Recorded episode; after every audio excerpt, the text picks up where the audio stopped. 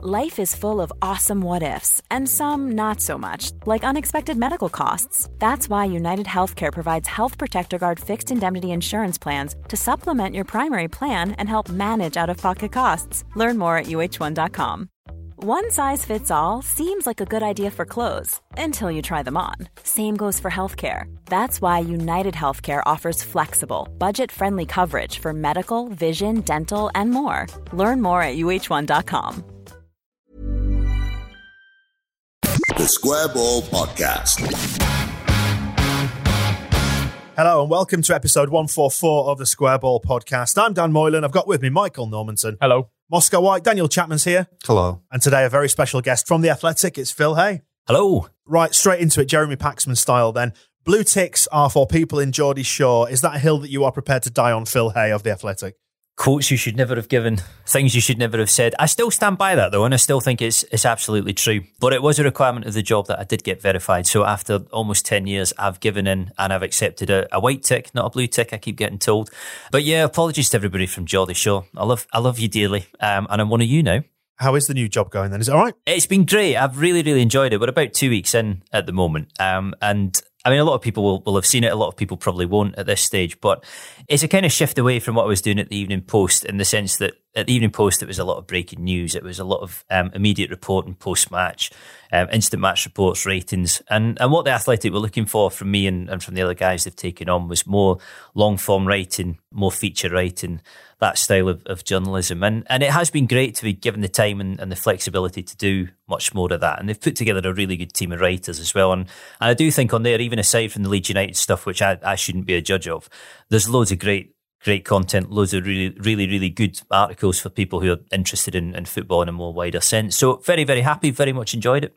On a personal level, better for life as well, is it? Not having to do as much. It is. It is. I mean, I've I've got two young girls who are well into the routine of me disappearing constantly and typing till all hours. But it has been a change of pace, and I guess after sort of thirteen years at the Evening Post, that's not a bad thing for me, especially since I'm getting close to forty. What's your health and all that. Uh, but no, it's been it's been great, and, and that was one of the the big appeals. But generally speaking, I, I just really really like the sound of the project. I like the idea of what they were trying to do. And I have to say, I know I know people have to pay for it, and, and I'm very grateful and appreciative of anybody who does pay for it, and I hope they feel that they're getting value for money. But I like the idea of the industry moving towards a subscription model, so that the work that people do, similar with yourselves on the square ball, the work that people do, the effort they they put in, does lead to some sort of financial financial comeback. And I felt for a long time that it's the way football writing and journalism in generally in general does need to go. Um, and I hope I hope it'll prove to be a good move which segues us nicely into the extra ball. If you want to catch up with us on that and pay us a few pounds a month to uh, to listen to us talk nonsense, you can find that at thesquareball.net. Same story as well for issue one of the magazine. That was out for Forest. It'll be available for next couple of home games. That one, is that right? If this last. Yeah, it could sell out. Definitely the next game. Uh, there, that's available on the website, as are subscriptions for this forthcoming season, whether it's uh, digital or paper, all at thesquareball.net. If you want to hear our immediate take on the Wigan match to see just how foolish we are, listen to the match ball, which is available on this podcast feed as well. What did we get right or wrong then? Uh, well, we'll answer those questions in just a sec. First, a, quick word on the Salford game because we didn't do a match ball for that. And we haven't really analysed it, have we? That was uh, quite nice. We just sort of patiently waited and, and, picked them off. And Phil, you were in the away end, so saw it from a fan's eye view. I did, yes. Um, I must confess, in the interest of being fair to Salford, we, we were slightly late with the application, although not past the, the deadline. But essentially, it's a small press box over there, as you'd expect in, a, in what was a, a non league ground for a long, long time. Um, so there was no seat for us, and, and I was planning to watch in the pub in York. And then I think it was you good self actually retweeted saying that somebody had broken down at Thirsk and had a, a free ticket going spare if anybody could give them a lift. And I was literally 20 minutes down the road, so I duly obliged. And and got in the away end. And a really good night it was. Really good night. It was. I suspect it was a, an awful lot tamer than it would be for a, a kind of hardcore league game. Um, or a league game where there was something massive riding on it. Everybody was in in fine fettle, good mood. It was it was a strange night really because I don't know what I expected of Salford, but it's it's fairly rough and ready area. I, I thought it would be quite a feisty atmosphere. I thought you know it would be quite. I thought it'd be quite a difficult atmosphere for the players to play in, and and it just didn't feel like that to me at all. It felt quiet. It felt quite manufactured. Um, I don't know if I want to go so far and say that it feels like a little bit of a vanity project for the class of 92 who are running it, but um, it was difficult to to see that build into anything that's going to be a, a, kind of huge beast, a huge animal in the future. I don't know. Maybe they've got the money and the, the the idea is to get them up to League One, possibly up into the Championship, like like certain smaller clubs have in the past. But um, I didn't get it. Me really, I didn't. I, I didn't feel it. There was that little attempt beforehand, wasn't there, to play it as a mini Manchester United v Leeds United, but it didn't feel anything like that. I'd go as far as saying it was a vanity project, particularly watching it through the Sky prism on TV, where there was so much saying you can watch more of this on the documentary and reading out adverts. Well, if you if you're enjoying this match, you can see more of Salford on the Class of '92. And I'm thinking, am I watching a football match or an advert for a documentary series? And the a lot of the things that we're talking about of um, well, this they want games like this every week, and that's what these players are aiming for. None of these players are going to be with them in the Premier League if they go there. And this stadium probably won't be what they use in the Premier League. They'll have to do a lot. Would have to happen. You probably could have had a seat in the press box if the whole place wasn't full of Denis Law and Alex Ferguson, all the Nevilles and Nicky Butt. I guess they own the damn thing. But yeah, all these guys in the stand watching it think, and it's like, well, it's not Man United. It's, I think it's one of the dangers of being a retired millionaire is that you've got enough cash to do something like this, whereas normally you'd, you know, play golf or put a train set in the loft or something. You instead just go, should we buy a football club and just fuck about with this for a bit? I'd love to. I'd love to know what the long term plan with it is because it felt as if there were. Again, it wouldn't it wouldn't be right to say day trippers, but it felt as if there were a lot of people dropping in on that Tuesday night to have a look and see what it was all about. And because of that, it, you know, in the, the home end, in the, the home areas of the ground, it, it felt pretty sterile and, and pretty flat. I thought for for what would seem to be their biggest game in certainly. I mean, they, they obviously promoted last season, but a big game by their standards, and it just didn't seem to me that that it was a a project that was kind of going to build and build and build to a level where they were going to become a hugely established club. I think they could be a football league club for, for a while, but they're in the shadow of, of that lot down the road. I mean, quite literally, it is you know a stone's throw away, and and it was hard at the end of it to to kind of understand what the bigger picture was was going to be. Easy win though. And meanwhile, Bury die. Well, absolutely, absolutely. If you wanted yeah. to uh, invest And- in a club around there, there's probably there's one that needs it. And I think uh, I was reading this morning that Bolton are struggling to to play their next game as well. So there are big problems round about. And yeah, it is quite strange when you look at it like that. Sky laps it up though, because the coverage for that, and you did dodge a bullet there by not watching it in the pub in York, Phil, because uh, it was absolutely nauseating. Was the coverage on Sky nauseating? They were very uh, Good, Goodman in particular was absolutely devastated when our second goal went in. He didn't speak for about five minutes after we scored our second goal. He was, there was complete silence for him. He, he was shocked. And there, there was another moment in the first half where we were obviously well on top, and it said uh, he'd just been praising what a good job Salford were doing, and then a stat flashed up that said we'd had eighty percent possession in the last ten minutes or something, and he just left it a little pause and then just went, "Well, possession isn't everything." What what stat could they have shown you, Don, that would have made you convinced that, that they're getting absolutely battered here? Their community work. That's what they started in the second half. The more goals went into this last back and well, there's a lot of good community work related to this club, and it's a great project for the future. Very excited. Adam Rooney really bought into the project. That was the one where I started burst out laughing. for was- several thousand pounds a week. Exactly. It was yeah. It was a, a He strange was old he was previously being forced to live in Aberdeen, though. Don't forget that. So you know, A niche Scottish reference for us. got to get one in every time. Right, so let's move on to Wigan then, because um, we've trashed that suitably enough now. I think Salford. Not that it need much more trash in Salford. I've been there. If Berardi can score against them, then there's not much hope for them. That's very true. Fox in the box as well. It was one. a good finish, actually. He needs to be a get a grip of Bamford in training and just like these are the movements at a corner that you need to make. Front post run, cheeky finish. He's, he scored so few times, Berardi, that he literally has no idea what to do after he scores. He just kind of ran away into the centre circle, and you could tell that he was thinking, "I don't know where to go now," and and got mobbed in a way that players just don't get mobbed scoring the second goal against a League Two club um, in the first round of the League Cup. But it was it was great. He just kind of laughs as a celebration, doesn't he? Well, this is unexpected. having, a, having a jolly nice time. When we interviewed him, we asked him when he'd last scored, and he didn't know, did he? He I don't think he, he before ju- Newport. I don't think he'd ever scored a, a competitive goal. I, No. I went through his record once because you, you struggle to believe that somebody who's played as much as he has can't have can't have had one come off the back at some point. But no, no, generally hadn't. he was like, uh, it was youth football. Yeah, I think he was 14. Bamford uh, back on form though, and that, that was a, a classic finish. Well, the second one in particular, wasn't it? Well, we're talking about Berardi's good run to the front post, cheeky little finish, and it's almost identical. The two very good touches to get the well. How many touches did Bamford take to get that second one in? I watched it back and I still can't count how it actually just. It was it was a proper like primary seven goal, that wasn't it? Of loads of people in the box and everybody just pushes towards the goal line and eventually it's in. And it was stuck to him, wasn't it? It was like it was stuck to his legs. Probably the same for the first one as well, where it's like, oh, all right, everybody else has had a goal. We'll we'll put it on the goal line, see if you can get that in. Oh, hit it a bit harder.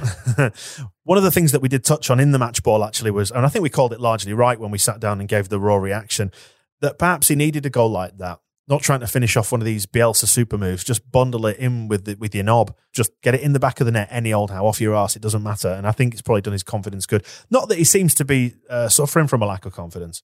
Well, the, the, funny thing was that the first goal was a bit of a super move. They did really well to play it out of the, the right fullback area, Hernandez and Dallas, and caught Wigan on on the hoof. And and you notice it away from home. They they just have so much more space to play in than they do at home. We, we were sat. I was sat with Dan Moscow. I should call you. There's two of you uh, up on the gantry for the Forest game, and we were saying at one point the space that Forest were packing into when Leeds had the ball was literally about 20 to 25 yards in front of their goal, which makes it so difficult to play through. But when they catch teams like they did Wigan for the first goal, it's incredibly difficult to defend against. And it was a tap in for Bamford. And there's that horrible moment when it kind of came off his foot where you wondered whether he, he was going to miss it from, from that position. Uh, and I still wonder how it was that Forshaw missed that header from about three yards out. But then again, I think you go back to 2016 for his last goal. And if you haven't seen that goal for Middlesbrough against Reading, it's got to be seen to, to be believed. But yeah, it, it, it was a final move and, and it, it's got to be good for him getting in the goals early on. That's three already decent tally after three weeks. I mean, oh yeah, really is. And joint top scorer. It isn't, and I mean, I know he gets a lot of criticism, and there are things that frustrate me about him. And I, I never felt his movement was as good as Kemar Roofe's. You, you never felt that he roughed up centre backs in the way that you kind of need to, even if you're a player with with a lot of finesse. But he can finish. I mean, we've all seen him do it over the years, and he tends to score. He tends to score, get on runs of goals. You know, he tends to score goals in bunches. So you hope that this might be a little flurry for him we did laugh on the match ball as well, thinking, do you think he almost missed that first one? Or did he just take a second to open up his body and pick his spot in the far corner? Opened up his body, didn't he? Yeah, definitely. I definitely. think there's an element of panic in there. I think he saw how was. easy it was. yeah.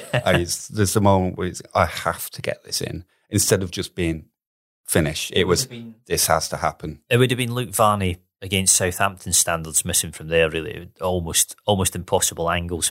Yeah, How the ball was almost dead as well. It wasn't. There was not any pace on it either, was there? It couldn't have been a more a more tappy tapping. That is the plan, though. It's like you're saying. The part of the uh, the Bielsa plot is to get them with the ball with nobody in front of them and a yard to goal is kind of the the dream. But we usually see it with Ayling finishing those off, or Stuart Dallas finishing those off, or Forshaw coming in for that header. But it is just get it to the goal line. That's where you should. You think he should be able to prosper because he's not being asked to score from 25 yards all like, the time. Like Nketiah against Salford. I mean, that was a great goal, and, and that was what was needed because they were doing the same as Forest. It was it was back and forward from Leeds, kind of left and right, looking you know looking for gaps, and then that great ball from Shackleton, and all of a sudden it's opened up. And Nketiah's movement for that goal was, was great and gave him a tap in from two yards. And you're right, you, you, you don't want to be looking for 25 yard finishes, even though Salford seemed to be doing their best to bang in about 10 of them in the second half. No way past Casilla, though. He's looking very solid. He is. He's doing well, and Bielsa seems to be happy, saying that we're growing into into form. Do we agree with that? Are we all happy with where things are going now, right now? Yeah, I think the one thing we didn't mention from the Salford game either. I think he, even though he's not getting in the first team just yet, I think it maybe showed why Costa has been bought as almost instead of Clarke because they both played in that game, and Costa was infinitely more effective. I thought he was involved in absolutely everything, whereas Clarke did as he does, drifting in and out, did a few nice things. But you've got to think across the season, if we've essentially swapped those two, you would rather have Costa. Yeah, I do struggle to see where, where Clarke fits in this season. I think he's still the twenty threes. Oh, he's playing five aside in York, isn't he? We've been sent more video footage. You know, we we spoke about this a couple of weeks back on the podcast about you. I think you mentioned Moscow. You were doubting whether it was really mm. him or someone who just looked like him. We've been sent video footage on WhatsApp, and it very much is Jack Clarke having a knockabout in York with no shin pads on. Lad loves football. Can't can't complain about that. Don't tell the insurers; they'll not be happy. It's difficult for them though. I mean, because it's not even it's not even a simple case of form because they've got six loanees. Somebody is going to have to miss out every game, and Leeds being Leeds, there will be periods where they don't have six loanees fit because that kind of goes without saying, or certainly did last season. But I, I went up to the 23s yesterday just to just to plug. I've, I've done a piece on it tomorrow. so if, if you want to read and you want to sign up, please feel free. Uh, but I went to watch him in the 23s because obviously he hadn't been at the Wigan game. He didn't travel to the Wigan game. He wasn't in the squad. And, and he played 90 minutes against Millwall. And I would guess on that basis, probably isn't going to be in the squad against Brentford on Wednesday. Costa got 45, Nketiah got 45. They'll almost certainly be on the bench with the, the same lineup. And I don't think at this stage you'd have Clarke sitting and saying, well, you know, this is a nightmare. What am I going to do? But it does make you realise that somebody is going to have to sit out every week for as long as the six are, are fit. And at the moment, it's him. And that isn't really going to change while the team are playing well and while the guys who are on the bench are, are making a bit of an impact or are, are very much in favour with Bielsa. And it is a strange scenario because he is, however highly you rate him, he is a £9.5 million player who as of Saturday, couldn't get in the squad. Strange situation. It's kind of a peril of Bielsa as manager. There is there is a, a possibility if we didn't have injuries this season, we could get all the way through to the end without even using Costa or Nketiah. Absolutely. That Absolutely. would be his Yeah, preferred no, it's- it's- thing. If we just keep playing as we are, they don't play, and Jack Clarke doesn't even get in the squad at all, um, which is crazy. But that's why they call him El Loco. Mm-hmm. Well, we'll talk more about the transfer dealings in the next bit. I just wanted to ask this one an open question. And what have we learned so far this season about this Leeds team? Have we learned anything? Or is it just more of the same from last season? I think one of the things I've, I've noticed is that he, he's managed to get a little bit extra out of Harrison already. Definite extra percentage out of Dallas, who was good defensively on Saturday, but was was even better at popping up in useful areas. Um, and when he was down at Brentford, he, he had a reputation for being a, a really dangerous winger and for being a real sort of sniper going forward. And he was a bit like that at Wigan. He was creating things. He was he was getting into space and causing trouble. And Forshaw, having looked like a fairly kind of run of the mill centre mid last season, is starting to look box to box, and I thought was probably the best player um, over the weekend. Just really good interplay and, and really effective. So he's obviously finding little bits of extra in, in certain players, which will, will definitely make a difference. In terms of the way they're playing, it's identical, isn't it? I mean, there's no change at all. And it's quite funny that it is identical, but they've wiped the floor with Bristol City. They should have beaten Forest, easily deserved to beat Wigan. And I think would have beaten Wigan even if it had been 11 v 11. They, they just had that, that little edge, that, that bit of class that Wigan didn't. And I, I find it funny that there's so much out there about Bielsa and so much you can analyse, but it's still such a challenge to work him out and work his team out, even though it's pretty much all there in, in front of you. Yeah, we've seen the two different tactics in the Forest and Wigan games. Forest of them just staying all the way back. Wigan tried the first 20 minutes where they were kicking us. And that's what happened to uh, Preston last year was at the League Cup match where they came out kicking us and ended up with a player sent off in the first half because if you just keep fouling our players, it, it backfires on you. I think the thing I've learned so far this season is from those two games, Nottingham Forest didn't get the ball in our box once. They didn't complete a pass. Wigan managed it twice. Obviously, them only having 10 players helped, but I don't think they would have got many more if they'd had 11. And we do look, despite Garcia in the first match, we seem better at the back. Ben White seems a lot calmer, a lot more capable, a lot more plugged into Bielsa's way of playing than Pontus was. And um, Garcia as well, when he's not messing about. But the confidence the players have in him, I don't think it frustrates people sometimes. I think when if Pablo Hernandez is on halfway and he turns and passes back to Casilla, but it gives us an option if we can't get through this rank of 11 players that are in front of us, they trust that they can go back to the keeper and it will come really quickly down the other side. Whereas Peacock Farrell, I think he he wasn't quite as, as sharp with that. So and Liam Cooper as well. I think because we're we're concentrating on on Bamford so much, I think some of the defence has gone there by the by, and because Stuart Dallas doesn't play as a defender, so our right back is a is a, an extra winger. But they've been really good as a unit. I think Yeah. we're, we're looking really solid. Just that that central defence, which was the one bit everybody was worried about after the Derby match last season, and after selling Pontus Jansson and Halme and every other defender, we seem to just get rid of them one by one. Actually, that looks absolutely fine. And Berardi was really good against uh, Salford as well. So we've got that confidence of him coming in. Luke Ayling, if he can't get Stuart Dallas out of the team, is a reserve centre back who I'd probably trust doing Ben White's job. So everything looks absolutely fine. If if the other team aren't going to get into our box more than twice every 180 minutes, we're probably going to be all Well, right. For- I think Forest had four touches in the box, which is a kind of laughable amount. But then it tallies with the game that we were watching, which was pretty much the exception of the 10 minutes after Leeds scored. Only You know, most of those touches were the goal. I think it probably was, yeah. Um, it's easy to underestimate with Casilla, the way he's been asked to play. If you look at the speed of his distribution, he is really, really quick whenever the ball comes to him at looking for passes and, and trying to launch the ball. He, he plays high up because Bielsa wants him to play high up. I think there's an element of lunatic fringe about him. Um, without any question, but then that's goalkeepers for you. Um, and I think I would take a, a slightly mental goalkeeper over a, a, really kind of bland, boring one, particularly when you think about the way Bielsa wants wants to play, wants it out quickly from the back. And it is difficult and it does put pressure on the centre backs. But I agree with you, I think they've looked really, really strong defensively. I don't think so far they've had the pressure playing against one of the better teams in the division. I don't think it's been a run of run of opposition who are going to particularly threaten the playoffs this season. So we'll we'll find out a bit more when, when we start getting around to Fulham and, and West Brom and, and, everything else. But it does look really solid. It does. We mentioned the speed of um, distribution after the Wigan game, and I suppose, like you're saying in the Forest game, where teams do compress against us, having a someone who can make a quick counter attack, it might be the only chance you actually get to do it against someone like Forest who sits deep is when the keeper's got the ball at the opposite end of the field. And if he can chuck it half the length of the pitch to Costa, and maybe that might be our one of our rare opportunities to actually score. Quick reminder that if you want to support us and get behind this podcast, please subscribe to The Extra Ball. We are doing more shows, and it's thanks to everybody who has subscribed to The Extra Ball that we can do that. Uh, this time out, we are tackling this. But he went on as well. Like, I'm not proud of saying this, but he's uh, he never got going at Spurs because he had a really bad injury and had to retire. And I was glad. I'm not those people who would wish an injury on somebody, and it, it wasn't something that, you know, was a, a, horrendous like Alfie Haaland having his career ended by Roy Keane stuff. I was just like, you know what? I'm glad that didn't work for you. If you want to catch up with the extra ball, two ninety nine a month, your first month free. Find that at thesquareball.net forward slash the extra ball. You mentioned the 23s there, Phil, then. So how was that up at Thorpe Arch? It was a good game in the end, actually. It wasn't promising a huge amount in, in the first half, but Leeds very kindly made a game of it by going 2 0 up and then conceding two goals against what I have to say was a proper Route 1 Millwall team. I suppose if you're talking about continuity, they've got it as much as, as Leeds seem to. But it did feel towards the end of it like Millwall might nick it until Bogarts banged in a def- deflected free kick with literally the last kick of the game. So 3 2 into to get started. But I mean, there were there was a hefty amount of of talent in that Leeds team. Costa was in there. Um, you had Jack Clarke. you had um, Nketiah in the second half. It's the usual Bielsa thing where he's he's stretching players' legs and you know in preparation for the, the game against Brentford and, and most of the guys who, who hadn't had many minutes against Wigan over the weekend.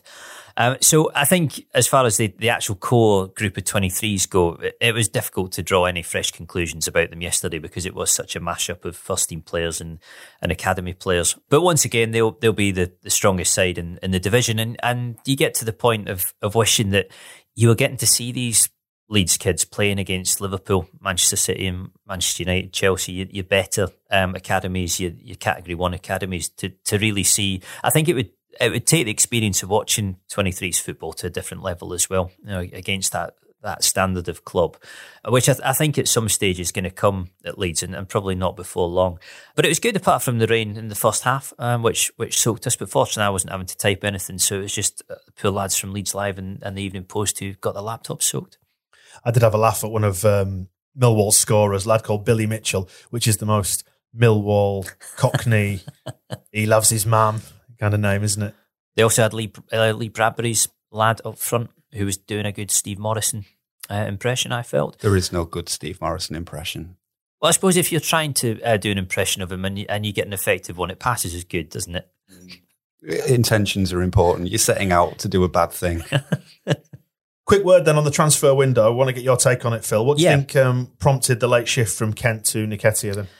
I think it, it, it was a few things there. Uh, firstly, it was Anderlecht coming in for Kemar Roofe, which I'm sure we must have spoken about this when I was on last, but I always felt that Roofe was going to go this summer because the position his contract was in and because they, they were going to struggle to to offer him the same as Bamford was earning. And obviously, Roofe wanted that as top scorer last season, kind of understandable level to, to pitch your wage demands at.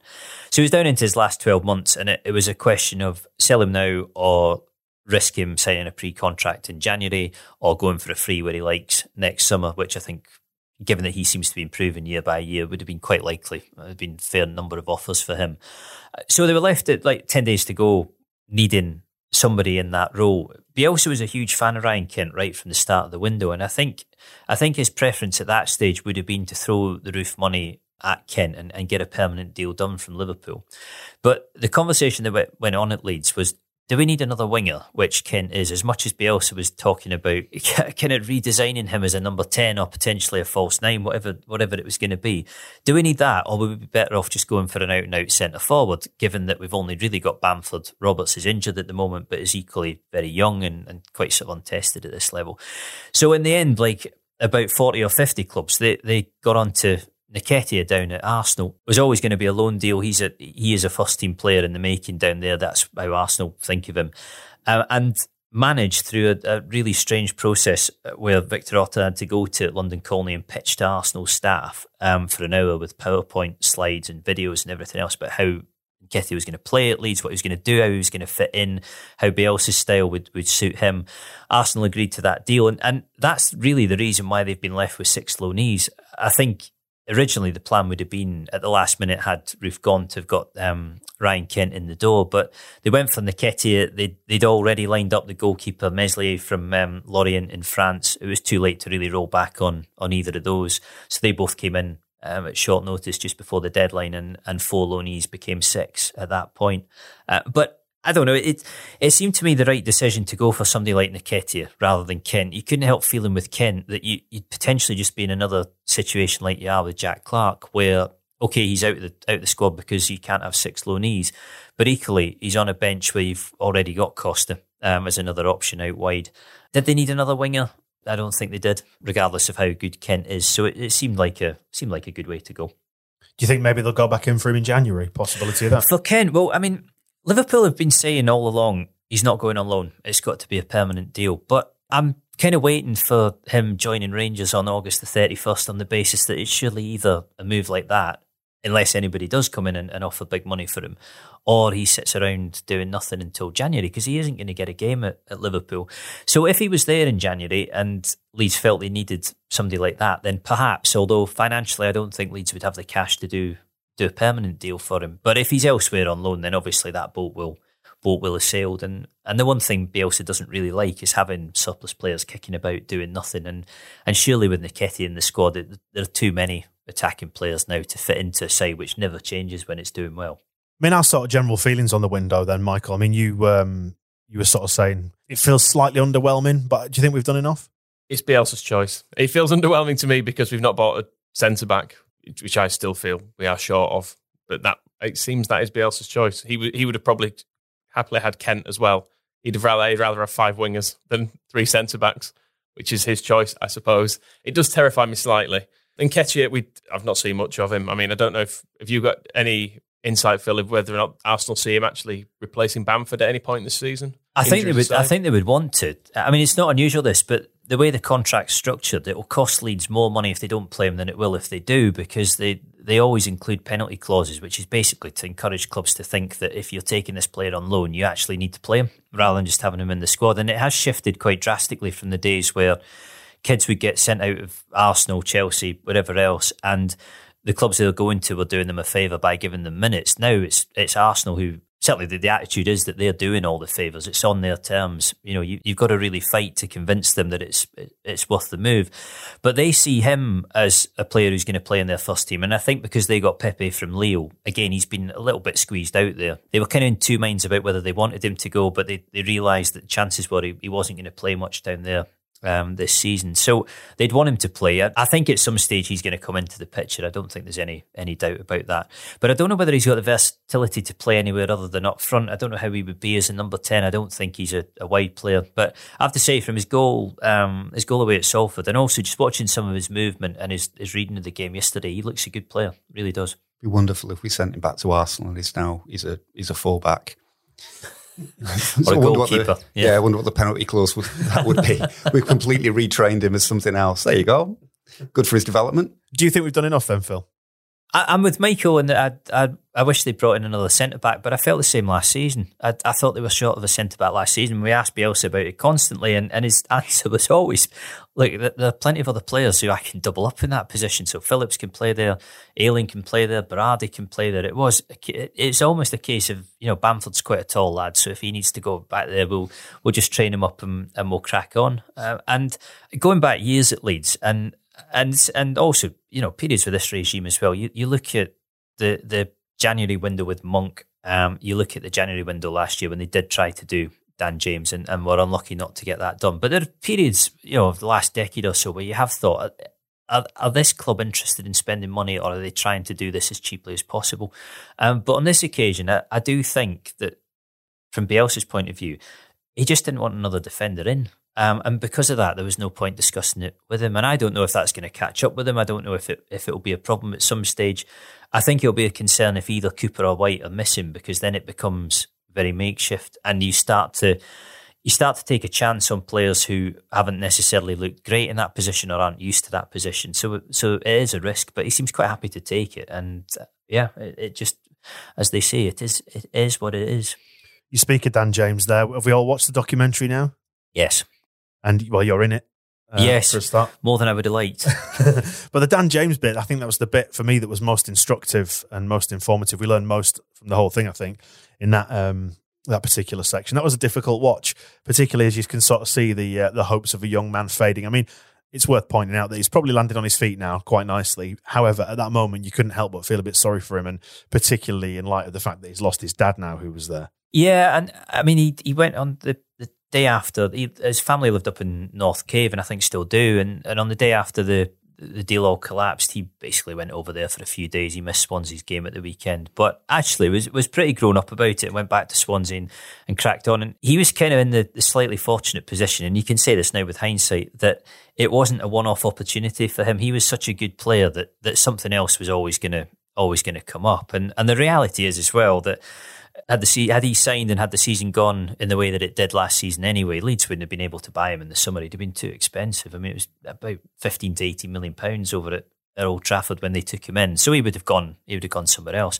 But it, it was no secret about what happened because we were all fairly well briefed about what had gone on. But seeing it in the flesh was was something else. And I think it was the the fact that nobody who was involved in it, James, Orta, Kinnear, anybody else genuinely thought it was going to fall apart until about 20 minutes beforehand when suddenly the, the realization dawned that Jenkins and Swansea just weren't going to sign this off. And actually, even though he was there and he'd, he'd done his media work and he'd signed his contract and he'd, or had signed a lot of the paperwork and done his medical, that they were genuinely going to pull the plug. And I don't think anybody could, could quite believe it. I don't know whether I go as far as to say it's the most bizarre transfer scenario I've ever seen at Leeds. That'd be stretching it a little bit, but it was it was very weird because I mean we had he was at, at Thorpe Archer's medical at two, so we had a lot of stuff written in advance of him signing for the following day's paper, and there was one mad scramble at ten o'clock to rewrite everything and to to turn it all around because our paper went to print about ten minutes after the deadline, so it was a right old mess on a lot of fronts that night.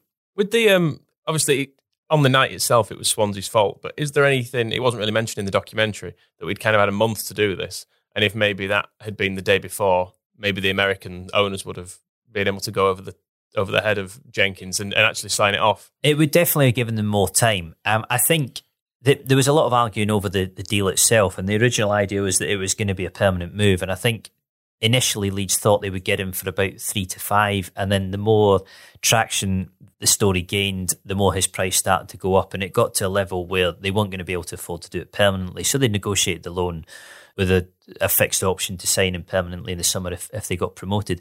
The mistake they did make was that they tried initially to pay the loan fee, which I think was about one and a half million pounds at the end of the season. And needless to say, Swansea, I mean, Swansea, Swansea were having a desperate deadline day because they were at the point of losing James, they'd let Bony go.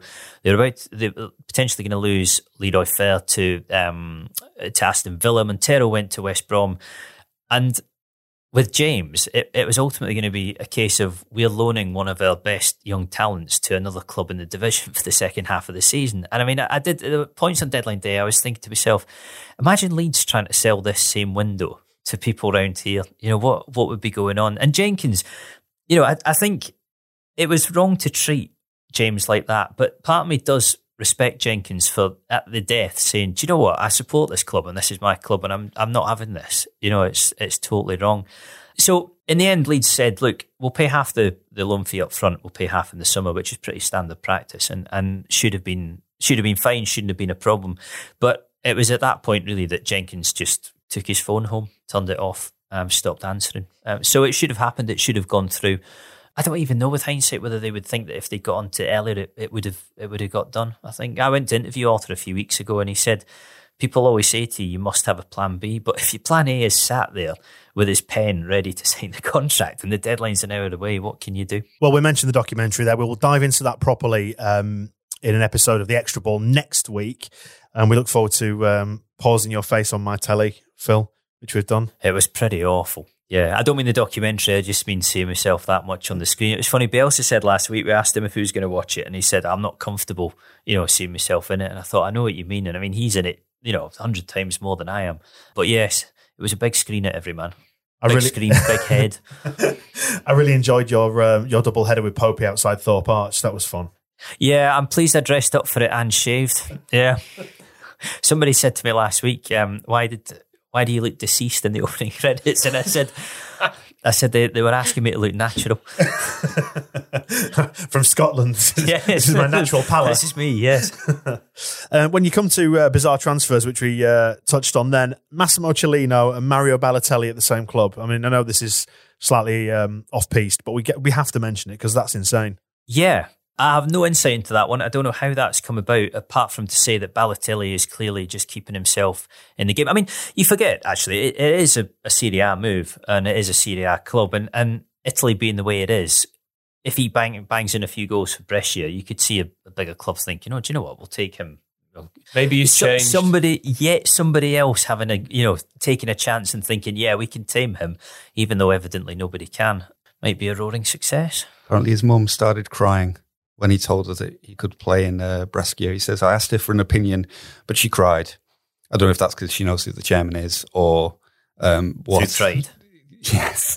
It's um, He scored a lot of goals last season, didn't he? he was, he's been playing well. He's an incredibly gifted footballer. He is. He's just massively off the wall and so difficult to handle. And I don't think of all the people in the world who are going to find a way to handle him well, Cellino is necessarily it. But if then you want him to yeah, to focus on his proven wrong. football and concentrate on putting the, the ball in the net, and then Verne, well, I suppose Verne Troyer is not going to be shooting past him anytime soon. But the, the distractions that come with having Cellino uh, run your club is not necessarily. But he got them promoted. Admittedly, he, he did sack the first manager last season after three league matches, but the one he replaced him with, they won Serie B, which I suppose Cellino's done that a lot of times before he came to England. It's very much his um, his niche.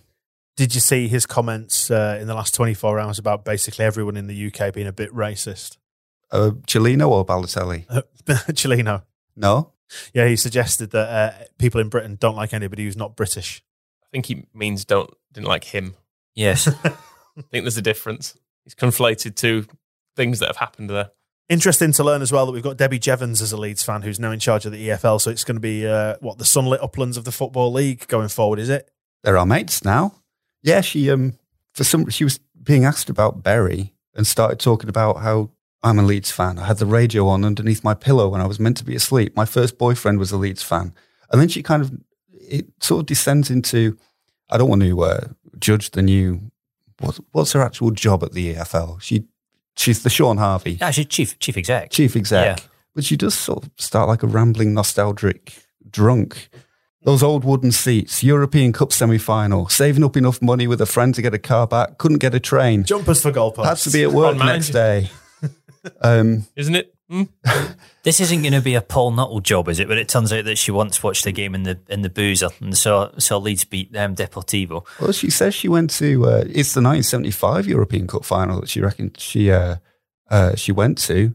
And yeah, as a Leeds fan, when I saw us go down to League One and the debt and what may happen to the club and the joy, I was there when we got promoted, went down to 10 men against Bristol Rovers and Jermaine Beckford scored. I'm a fan, so I'd be devastated if Bury went out of the league. Do something about it then. That's my, it's no good rambling on about Leeds United having wooden seats in 1975. But if Bury go bust, I guess there's nothing I can do about that. But I used to listen to Leeds on the radio. You run the EFL. Help them. Sorry to say, I think Bury are going to go bust. I mean, there just doesn't seem to be any any way out of this for them, and nobody seems to be helping. I don't know what the, the answer to it is. Somebody was saying last week, uh, one MP over there, I think, was saying Manchester City and Manchester United need to put up the money to to save them. But I mean, that's no solution either. And that's the problem, really, isn't it? Nobody ever has an, an answer to these things at all. How best to, to create some sort of sustainability. Did you see um, the exchange between uh, the chairman and one of their players on Talksport? The clip was on Twitter where they were basically just going at each other a bit. Um, why aren't you paying us? Sell up. You're bad for this club. I would have liked to have seen something like that when um, when Leeds went into administration in 2007. That would have been interesting. Yeah, we never got it with a player. We did have uh, Melvyn Levi. Was it Melvyn Levi? It was Sebastian Sainsbury. And it might have been Gerald Krasner, in fact, on Radio Aire That's after right. a match, had a big argument about um, Whether or not Sainsbury's takeover was legitimate and, and had any legs. Yeah, we've never got quite as far as a player. I suppose Ross McCormack following phoning up Sky Sports is as near as we've come, but they never quite plugged him through to. Uh, well, I suppose there was nobody there at Elland Road to put him through to. Just the switchboard receptionist. All right, Ross. Sorry. I think I talked about this on the lab, last podcast I was on that uh, last season when Bolton were obviously having all the issues, and I think it was their final game away to Brentford that um, that just didn't get played in the end, and they had Andrew Taylor on Five Live um, on the Friday morning, and they were saying to him, "So this uh, this game against Brentford's been planned for Tuesday next week. The Football League have." have said you've got to play it. Taylor just said, I'm not being funny, but we're all going on holiday on Sunday. I don't care what they want us to do or when they want us to play. We haven't been paid for months and we're all, we're all disappearing. I thought, quite right, yeah. We, Yeah. we were mocking Shaun Harvey at the time because his solution was they've got some youth players. They can make them break a strike and play. Well, and they're still in that position where they're playing Luke uh, youth players and Luke Murphy is their team, and that's why they're not doing the uh, the match this week, the cup match that they're just saying it's we can't play them again. But it feels Bury feels distant and Bolton sort of feels distant. But I think some of the conversation about Leeds and financial fair play this summer kind of puts us at the top end of this situation that's developing where the game below the Premier League just is not sustainable. And Radrizzani's point is I lose money every year is kind of the the top end of this situation that clubs like Bury in, they're losing money every year and can't afford it. We're losing money every year, can just about afford it, but there's a time limit. And there is a I'm not one of these people that says, well, you know, be thankful for what you got because the next person could be worse. But if Radrizzani does, we don't have a plan for after that. If he says, right, I'm, I'm happy to sustain our losses up to this level for this amount of time, the next person coming in will assume, well, it might take the shackles off and they'll start putting loads of money into the, the transfer market. But it could be somebody comes in who doesn't have the ability to to fund those losses because they're not getting smaller. And the no, uh, I mean, Angus Kinnear made a good point to me. He was saying, go through the championship and have a look at how many clubs have made a positive net spend this summer, which there, there were virtually none. You know, even even down at Fulham, they've done some expensive loans. They've done Knockaert and they've done uh, you know Cavaleiro as, as an example, but they haven't thrown their parachute payment at the transfer market in the way that the clubs would have done previously. And you've seen some mega deals. You know, Webster, um, Maupay to, to Brighton, and it, it, it starts to occur that with the the glaring exception of Pontus Jansson, it's it's actually virtually impossible now for a club in the championship to buy one of the best players in the championship. It is totally, totally unaffordable. There is nobody in the championship that could have afforded Maupay, and and have- have done that and have been realistically within FFP limits. Or or if you if you did, it would have been literally the only transfer that you, you could have done. Anybody of that level, so Kalvin Phillips as well, you know that that standard has got to go to the Premier League. So there is literally no way that that, that can be funded. And the, the figures have gone completely bonkers. Nobody makes a profit in the Championship, or at least nobody who's trying to compete makes a, a profit in the Championship. And how they ever write this and, and sort it out, I have no idea. But I don't think anybody has any idea, including the people who are running the game, FA, EFL, Premier League. I don't think there is, there is any strategy for this.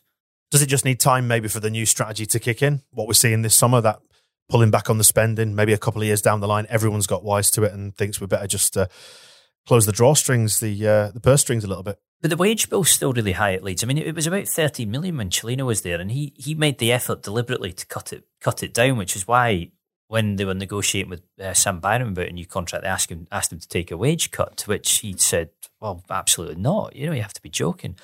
Uh, so the wage bill's now up over 30 million pounds and comfortably over 30 million pounds. The the turnover's about 45 million, which is really high, the championship highest of, of any club down at this level.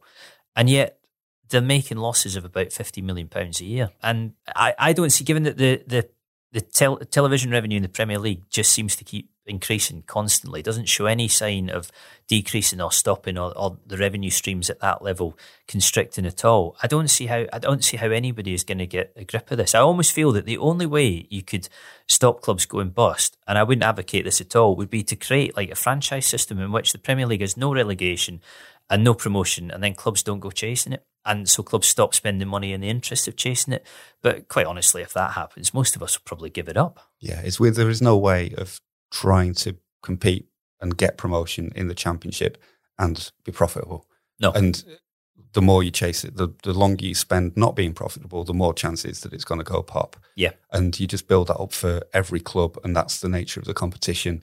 And that can't be the nature of the competition because you can only have three teams up a year, but you have 10 trying. So what happens to the other seven that don't make it every season? And that's one of the, the most sort of reassuring parts of your interview with Angus Kinnear was when he was talking about the, the FFP rules and said, we're, we're basically, we're in this, we're kind of stuck in this cycle until the rules change. And hearing that awareness that they're not content to exist within this, this framework and this um, you're starting to hear it more, where people are saying this lost figure of 39 million over three years is just random. It bears no relation to to the operating costs of the clubs or what they want to do, or and doesn't help them. nobody knows where that number really came from.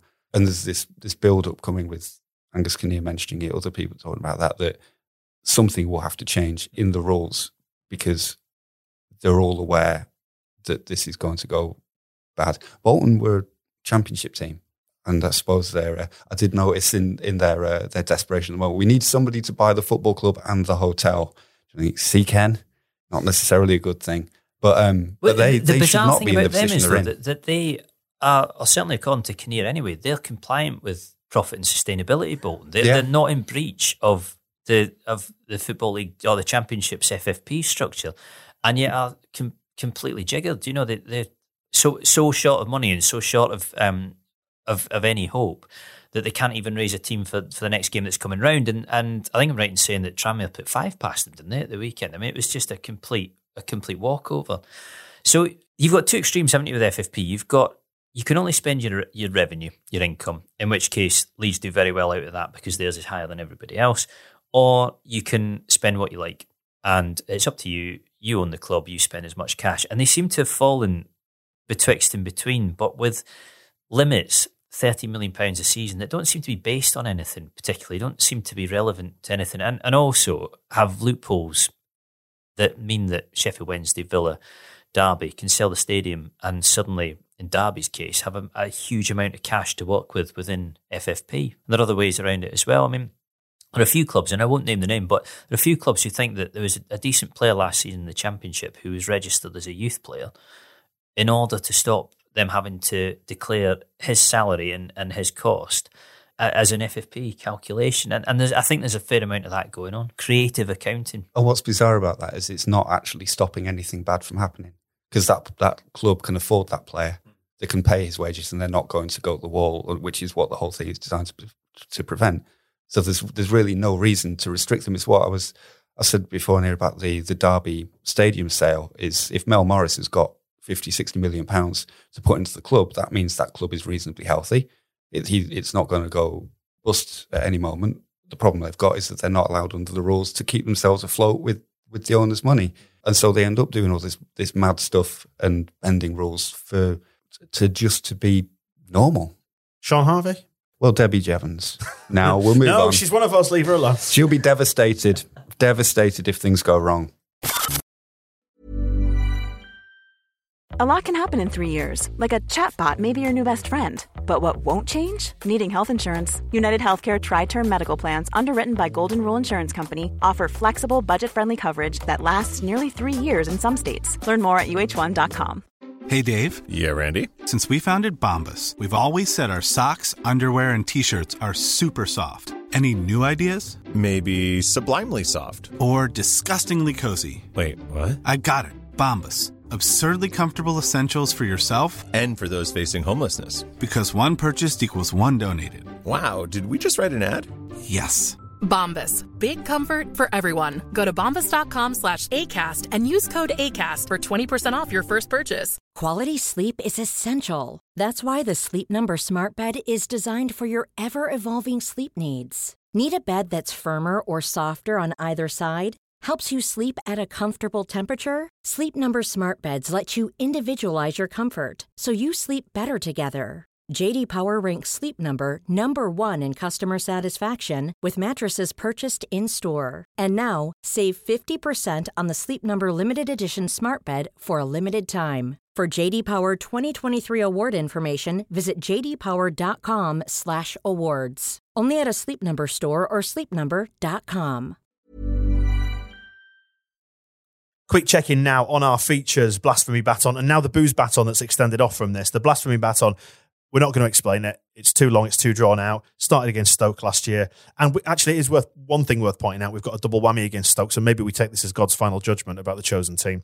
But if you do want to follow the whereabouts of the Blasphemy Baton, look out for Ross Chaplin, who is at Mason Cooper 4 on Twitter. From this, also check out Garden. That's uh, at Eden J. Harris, our friend Garden, who's on Twitter, who started the Booze Baton, which is where we are going to have our end of season promotion party, depending on who has possession of the Booze Baton. Started with Leeds at the start of the season, still with Leeds because we're undefeated. That sounds a little bit like a stag do I heard about once, where these guys went to the train station in London, um, stuck on Gillette Soccer Saturday, waited for the first goal to go in, and the team that scored, that was where they went on the stag do. Oh, I love that. I think they wound up in Gillingham or something. Or Preston. Was it Preston? I think it was Preston. Yeah. Not advisable, The- yeah, there's no good places in the FL really. apart from Leeds. We mentioned Pontus in passing there, and he's back this week. Uh, do you think that's going to act as a bit of a, a distraction for us, maybe even for him? It'll definitely distract Pontus, I yeah, would say. I, I think it probably will.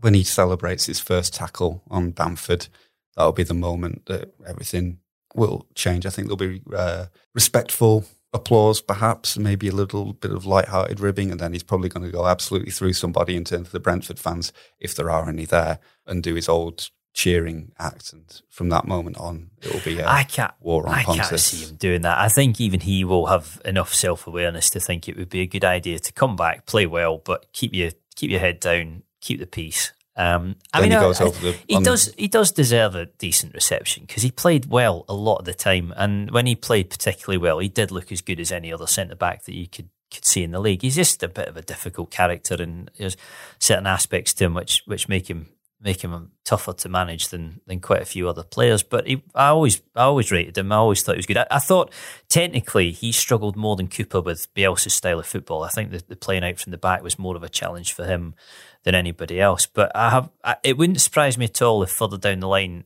Brentford make a bit of money on on him. Um, if he goes at some stage for a, a, a fair chunk more than than five and a half million, but I understand why they did it, and and I think given everything, it was probably the right decision. And not to make this the Pontus show, so let's talk about Brentford itself as a fixture. It feels like we've developed almost a mini jinx against Brentford that we need to exercise. It's come very quickly after the Wigan game, which we had to exercise, and now we have the the other part of the Easter double header of disappointment to get out of our system. So for that reason, it would be great to to beat them just to keep that rolling of just everything from last season is getting fixed up, sorted out. It's not Elland Road where there's a problem with No. Brentford, though. You see, Brentford are doing Leeds a favour by moving ground. They're they're going to cure this themselves. I don't know what it is about Griffin Park, and I know that, that this record that goes back to 1950 or whatever it is down there. It's not as if they've played every season since then, or, or even close. But I don't know whether it's the environment, whether it's because it's tight little ground, and and because Brentford feel so comfortable there. But Leeds never play well. Brentford ever. I mean, we. I, I think I saw Lee Hicken who made the the you know from the City Talking who was involved in the Amazon documentary before the Brentford game on Easter Monday, and you know so soon after the the Good Friday defeat to Wigan, and both of us said. We're not going to get anything here today. You, you just know it. You never get anything here anyway. And after that on Friday, it's just not going to happen. And sure enough, they were they were well beaten. So I, I wouldn't be panicking about Wednesday particularly because it's at Elland Road. It's, it seems to be West London where it all goes south. But they never do particularly well. Brentford are always lower in the table than I think they are because they're, they're currently, I mean, I know it's early days yet, but they're still only mid table. Bit of a mixed set of results with a loss. Uh, won at Borough, didn't they? Uh, lost in the League Cup and then drew again against Hull. Uh, They're always higher in my estimations than perhaps they deserve to be. Because they always beat us. That'll be it. Yeah, yeah, yeah. That will be it. So you kind of just you you have this thing in your head that they're a decent team because when we play them, they seem to be. But clearly, when they're not playing us, their form drops somewhat. As Pontus said on their day, they're a very good team, one of the best teams in the division. But Pontus again has seen them play against us. They are they are a good team actually. When they play well, they, they do play really well. Their recruitment's brilliant as, as well. They, they're really good at picking up players from all sorts of random areas and making huge amounts of, of money on them. And I wonder whether when they get into their stadium, uh, the new ground, whether the model will change slightly. And rather than flogging everybody every summer in the way that they do, they'll actually keep it together and have a proper go. I, I wonder whether in three or four years' time they might actually have a serious go at, at getting out of the league. Because at the moment it feels as if they constantly get to a sort of promising position and then it's a massive fire sale, but not fire sale in the conventional sense. It's just what they do. You know, they take the money, they reinvest, and, and they, they crack on again. Um, but perhaps now that the stadium is finally on the way, they'll be able to, to have another think about that. Who's fancying us to win then against uh, against these lot? WhoScored.com points out that they are now very weak at finishing scoring chances, which is uh, sold Maupay. Their strengths are attacking down the wings and protecting a lead. Uh, but if they're fi- weak at finishing scoring chances, don't know how they're going to take the lead against us. I feel I feel like Um, you put a little bit too much stock into what who scored say. Well, they play an offside trap and they're non-aggressive, so look out for that. On there, I mean, that will suit Pat Bamford if they're not aggressive, even though they've got Pontus Jansson at the back. These seem these seem like sweeping conclusions after three games to me, It's- but you, but you never know. no, WhoScored.com has never let me down. We had so them, we had them after one game as well, and it was things like a good a good at direct free kicks because they scored one in their first game. Leeds United good in the West Country. And was it wrong? Well, not for that first game, Well, then, so it's right. but no, we should beat them really, as long as they don't um, cheat as they did last year. Mm. Watkins, he's still there, isn't he? Mm. Dan James was at it last night, wasn't he? I've not seen that. Yeah, he Yeah, was, he was falling over, falling over a bit for uh, for Manchester United against Wolves. He just returning to him. He looks every inch at the minute a championship winger. I think. I think it's a big jump. It's a big jump. I play alongside good players, and they'll they'll carry you to an extent. But he, he is he is massively talented, and I think he'll he'll come good over time. But I don't know how much he'll do for them this season. I don't know how much they'll do this season. To be quite honest, I am not. A, I mean, no love one way or the other for, for Manchester United anyway. But I'm not sold on Solskjaer at all. I'm not. I would not be a Solskjaer disciple. I think that is all just waiting to fall apart at some point rather soon. Who's going to fall apart first, him or Frank Lampard? Quite happy to see either of them maybe collapse La- simultaneously. Lampard, I think. Yeah, you, you you just feel with Lampard that this could quite quickly get into a run of eight, nine games without a win, and everybody starts to say, "Listen, Frank, you're very good here as a player, and I know you know the club and everything else, um, but still, it, it might be better if we if we go our separate ways." Something I was listening to some Five Live on the way home from Wigan, and there was a new one which was he knows the system, and I, d- I don't think I don't think they meant that he knows the formation because given that it's his, he must have a vague idea about what he's doing. But I think they meant that he knows the system in the sense that Chelsea have a transfer embargo and he therefore understands how it has to work. But you'd like to think that any other manager going in there would have been notified of the transfer embargo before him. taking the job. They don't tell them. Mo- What so Sime- Simeone walks into Stamford Bridge don't and says, "Wait a minute, what's this?" No, they say he it's uh, actively withholding information. He says, Yeah. "Can we can we sign somebody?" And they're like, "Yeah, you crack on." Nobody tell him Didn't mention. He didn't mention this in the advert. where, where and where's the where's the training grounds? It's like sat nav, mate. It'll be fine. We you work it out yourself. It's all that's how it works. Unless it's Frank Lampard who already knows it. Doesn't know the club. This guy, yeah. Back to Brentford anyway. Speaking of West London, what we feeling for this one? Win. Win. Win. Yep. Four wins. Look forward to us uh, and a crushing late defeat to a, a Pontus Jansson header. Then on to Stoke at the weekend. They're currently bottom of the league. Nathan Jones um, proving he's not one of the uh, the chosen ones at the minute because they've been behind in every league game so far. Yes, he can go and cry to his photo of himself beating Leeds last season. That's Yeah, that was a little, get. that was a little premature. That really wasn't it. And yet again, you're thinking, how on earth was it that of all the teams who didn't quite pick off that particular manager and that particular um, squad, it was Leeds. The thing when he got appointed was he had a great record at Luton, but I was chatting about this with the guys that that I was with at, at the Evening Post at the time, and there were weird players in that. You know, I say weird players in that squad, players in that squad who were kind of in theory above the level of the championship. So you had Tom Ince and you had James McClean, you had guys who probably thought of themselves as Premier League players. And I did wonder what they would be thinking when you had Nathan Jones coming in, whether they would be thinking, hold on a minute, you know, why aren't we getting Allardyce or Bilic or you know somebody of that kind of stature who we can relate to? And it doesn't seem to be going well for Nathan. I, I, I I'm struggling to see him surviving this. To be honest, I don't know where their sudden surge and recovery is coming from. They did get the Son of God. Uh, that should be fairly impressive if he comes down Yeah, from I heaven mean, and- you, you would have thought that would have been the saving grace, but sadly, I saw a glimpse of uh, Joe Allen on the EFL highlights. I don't know if it was just a, a cruel camera angle or, or so on, but it did seem like most of the, the loaves of fishes had maybe made its way into him over the summer. He did not look, he didn't look Bielsa ready. Maybe I'm just used to higher standards now. He, he didn't look um, particularly strong, let's say. The year's not gone well for Stoke, has it? Given a No. year ago they were they were hot favourites to leap straight out of this division, hundred points.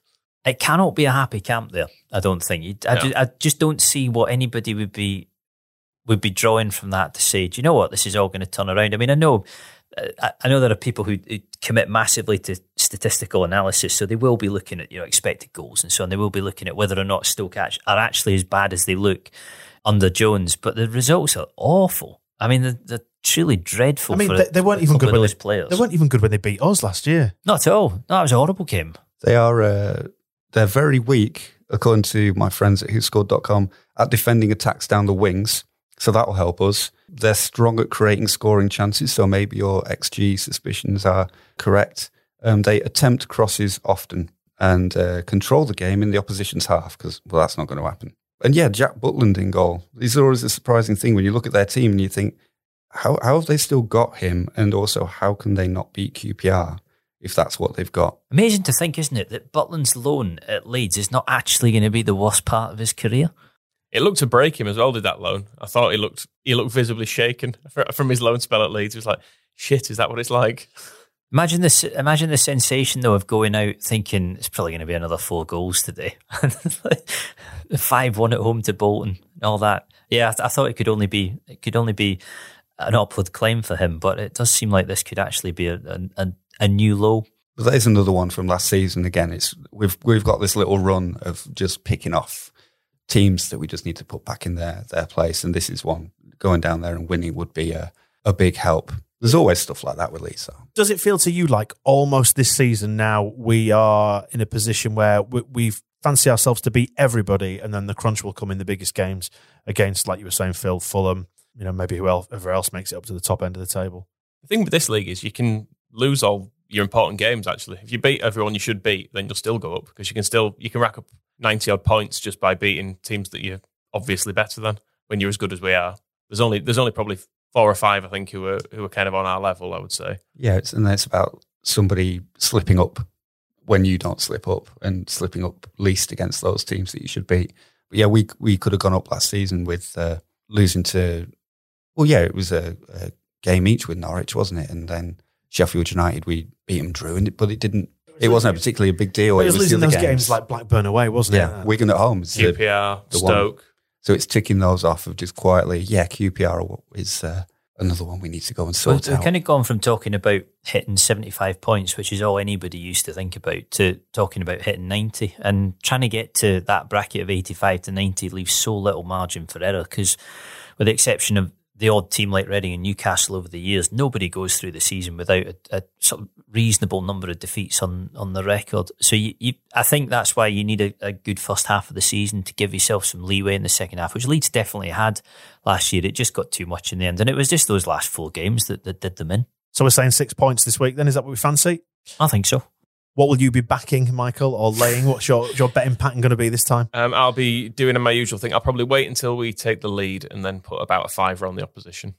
Just laying it as well, so you get the draw. Yeah, Okay. Don't don't gamble, kids. By the that's way. my standard model now. But it's fine. That's that's just me paying a fiver to avoid disappointment.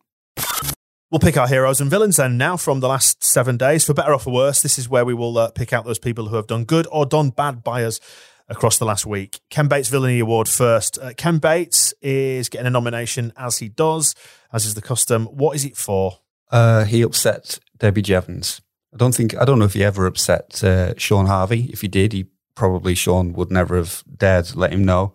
Um, but Debbie, not being in his employ at the time, does say that she uh, um, she understands the Bury fan situation because she saw us go down to League One and the debt. So um, yeah, for upsetting the new head of the EFL. Yeah, I'm fine with that. Poor Debbie. She's one of us, isn't she? And we like her now. Good old Football League. Yay. As an extension of that, Sky TV for their nauseating coverage of Salford City. That was uh, that was a sickener, wasn't it? Yeah, it was their attempt to portray them as plucky non-league underdogs when they're owned by, well, a billionaire and six millionaires. They've got a bigger budget than Leeds. They've got access to more money than Leeds United if they if they want it. Also, Don Goodman. Do you want to put him in there for that? Yeah, again, just buying into it. He'd, he'd not. I don't think he'd done a great deal of research and just desperately wanted them to beat the the massive Leeds United. Their old rivals. Yes, out in our first ever game against them. Yeah, they, cutting to the, the stands and showing a picture of Nicky Butt and saying how much he would love to beat Leeds United. It's like they may as well just pick anybody out in the crowd. Like that guy would be really happy if they beat Leeds United because he hates them. Great. Cheers for that. Good context. I would like to chuck some shade at Wish, our new club sponsor, you know, the sponsor of Bielsa's Bucket now, uh, for embarrassing their shoppers. There was a story I picked up on online this week where a lady had ordered, shall we say, a product to pleasure herself from Wish. And um, you would expect, under those circumstances, I imagine, that you would get discreet packaging. I'm choosing my words very carefully here as I tell the story, except she didn't. So she bought this product of a gentleman's area and it was wrapped skin tight with tape round it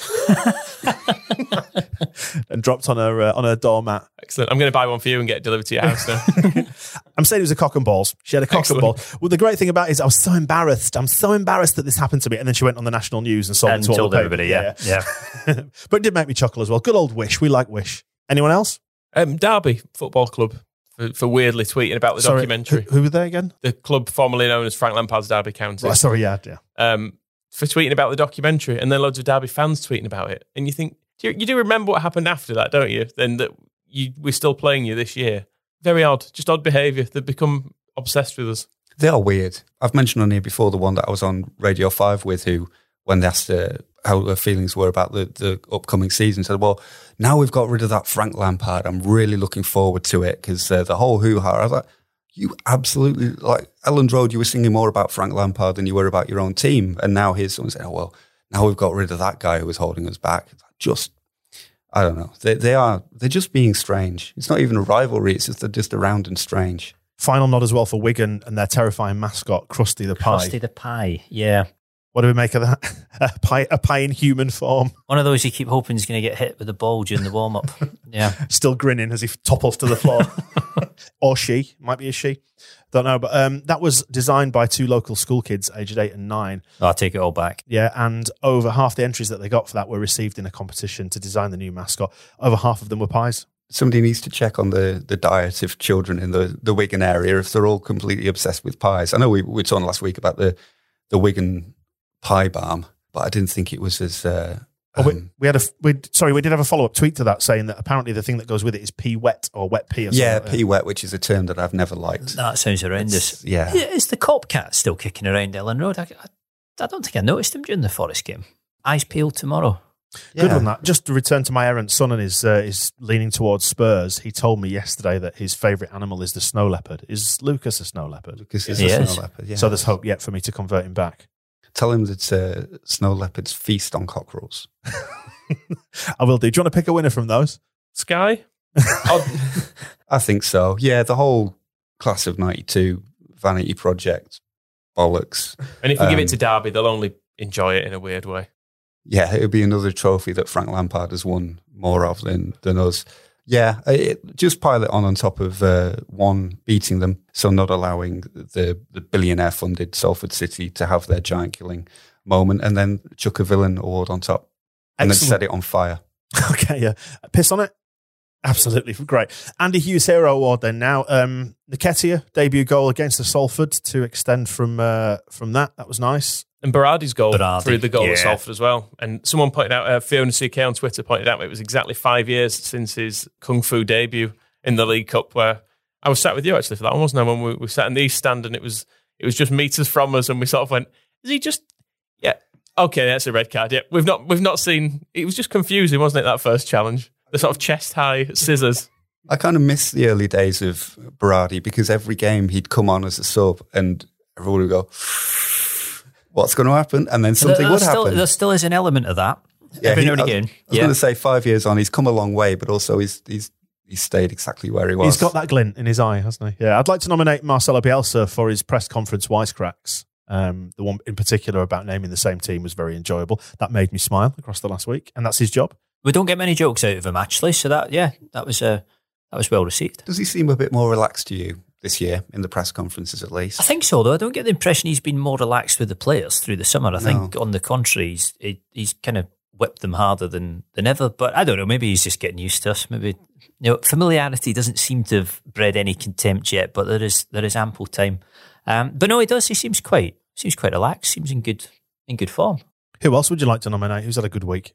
Jeremy. J Dog. Oh, J Dog. um, he recognised me on a train, which is one of the most bizarre moments. I had to go to London to be on Talksport to talk about the uh, the book that's available from all. You'll um, do anything to whore, any, whore yourself off now, won't you? It was Hawks, sell out. It was Hawksbee and Jacobs, so it was reasonable. In fact, it was very good until It at wasn't the both end. of them, though, was it? No, I realised at the end as I was thanking uh, Paul Hawksbee for um, the influence ninety minutes had on my life that he pointed out he was Andy He was Goldstein. fact yeah, Andy, yes. talking to the wrong person. Brilliant. But I Isn't- don't isn't know. He, isn't he about 20 years younger than. I'd even like to try and prepare. I'd Googled them all on the train, so I knew what everybody looked like, so I wouldn't embarrass myself. And then, but I, I did. I got off the train and was basically straight in the studio. I had a chat with David, who was a friend of the podcast, and then just woof. And they were playing the music, so I went in anyway. I had to spend seven hours in London for this 15 minutes of radio because uh, Talksport don't seem to be on board with the Northern Powerhouse. Um, and as the train was pulling into Leeds, this, this uh, guy turned around to me and went, All right, Moscow. And I must have just stared at him and said, Hello. And I said, I, I'm not sure I've, I've met you before. And he said, Oh, you haven't met me. I, I listened to the podcast. And that's an incredibly bizarre situation to be in. But he was very nice. And I said um, in my confusion that I would nominate him as hero of the hero of the week. Okay, I'd like to nominate Kalvin Phillips and his entire family for being lovely in the documentary. I immediately warmed to them, and him. He's just got a lovely smile. He has. He has. He's the, the highlight of it so far, from, from what I can see. And the bit with his grandma saying she seems to be fancying Bielsa was, uh, was a, a charming little little side project for her, I think. It's the way Phillips tells them as well, isn't it? I went to Huddersfield on trail, had a day there, and thought, nah. he knows, doesn't he? he knows. Also, Jack Grealish, uh, long-time favourite of this podcast, uh, particularly back end of last season, for being a massive loser 20 times over. Um, he's making my life better by seeing his A record breaker. Yeah, it's just everything about his demeanor and the way he carries himself, the way he dresses himself, his hair, uh, his fake tan, I think he had eye makeup on the other day as well. that as well. That, all of it. It just it makes him very, very easy to dislike, which also in turn makes it very easy to enjoy his failures. Yeah, Sky seemed to spend a lot of money on billboard ads with his face on as well, talking something to do with um, make your dreams come true, lose 20 games in a row. and work for Saint Tropez or something like that. Because God, he look, he's very orange. He's a very orange young man. Anybody else then before we wrap this up? Did we mention Bamford for scoring some goals? Screamers. Yeah, you should have that. Keep him keep him going. He needs the uh, the moral support. Right then, let's pick a winner. Let's pick a winner from those. Who's your hero? Have you got one, Phil? You It's can- got to be Berardi, isn't it? Bless him. If he doesn't get it this week, having his, his second goal in about 40 years, then he's not going to he's not going to be happy and he's going to come round your house. His first goal was tarnished by it being a really shit cup defeat as well. So a goal Yeah. he can enjoy. Both Yeah. his goals have kind of gone under the radar and not had the because the, the one last week almost got accepted as standard. There was a little bit of like, oh wow, Bradley scored, but it should be something. There should have been a, a, a city holiday. Maybe when he scores at Elland Road, that's when we all get a week off work. Oh, actually, just a, a final thought about Hero of the Week. What about Casilla for giving the lad in the way and his pie back? I think it was after Berardi's goal. Landed on the pitch, passed it back, and then carried on eating. At least somebody in Good self awareness. half the population of Wigan looking on, drool, drooling at the mouth. Oh, They were possibly just trying to get him A to stay pie. nearer his line. Yes, temp- tempting him back into his goal with food. You need to pass. You need to pass this back. Well, I think we should give that to Berardi. Never mind, never mind Bamford's three and three. You're doing your job finally, Patrick. Excellent. Berardi. one in one. Finally, then grab your subscription for this season on the website. Loads of Ace merchandise there, including the famous Leeds Carajo mugs.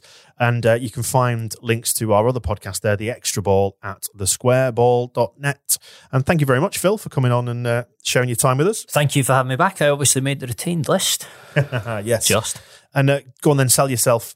Yeah, well, if you if you want to have a read, uh, we're at theathletic.co.uk. It's uh, 50% off for a year subscription at the moment, so £2.49 a month. Um, but away from the, the sort of corporate side of it, there is loads of great football writing on there by considerably better journalists than me, with lots more who are due to join soon as well. And um, our good friend Moscow might be appearing on there shortly also, which is an added bonus for you. But um, if you did, I would be very grateful, um, and I hope you enjoy what's on there.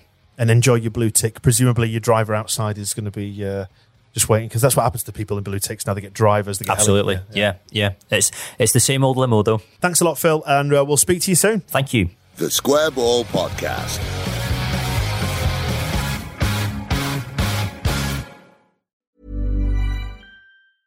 Planning for your next trip? Elevate your travel style with Quince. Quince has all the jet setting essentials you'll want for your next getaway, like European linen, premium luggage options, buttery soft Italian leather bags, and so much more. And is all priced at 50 to 80% less than similar brands.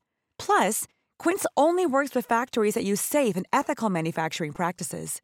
Pack your bags with high-quality essentials you'll be wearing for vacations to come with Quince. Go to quince.com slash pack for free shipping and 365-day returns. Mom deserves the best, and there's no better place to shop for Mother's Day than Whole Foods Market. They're your destination for unbeatable savings, from premium gifts to show-stopping flowers and irresistible desserts. Start by saving 33% with Prime on all body care and candles. Then get a 15-stem bunch of tulips for just $9.99 each with Prime. Round out Mom's menu with festive rosé, irresistible berry chantilly cake, and more special treats. Come celebrate Mother's Day at Whole Foods Market.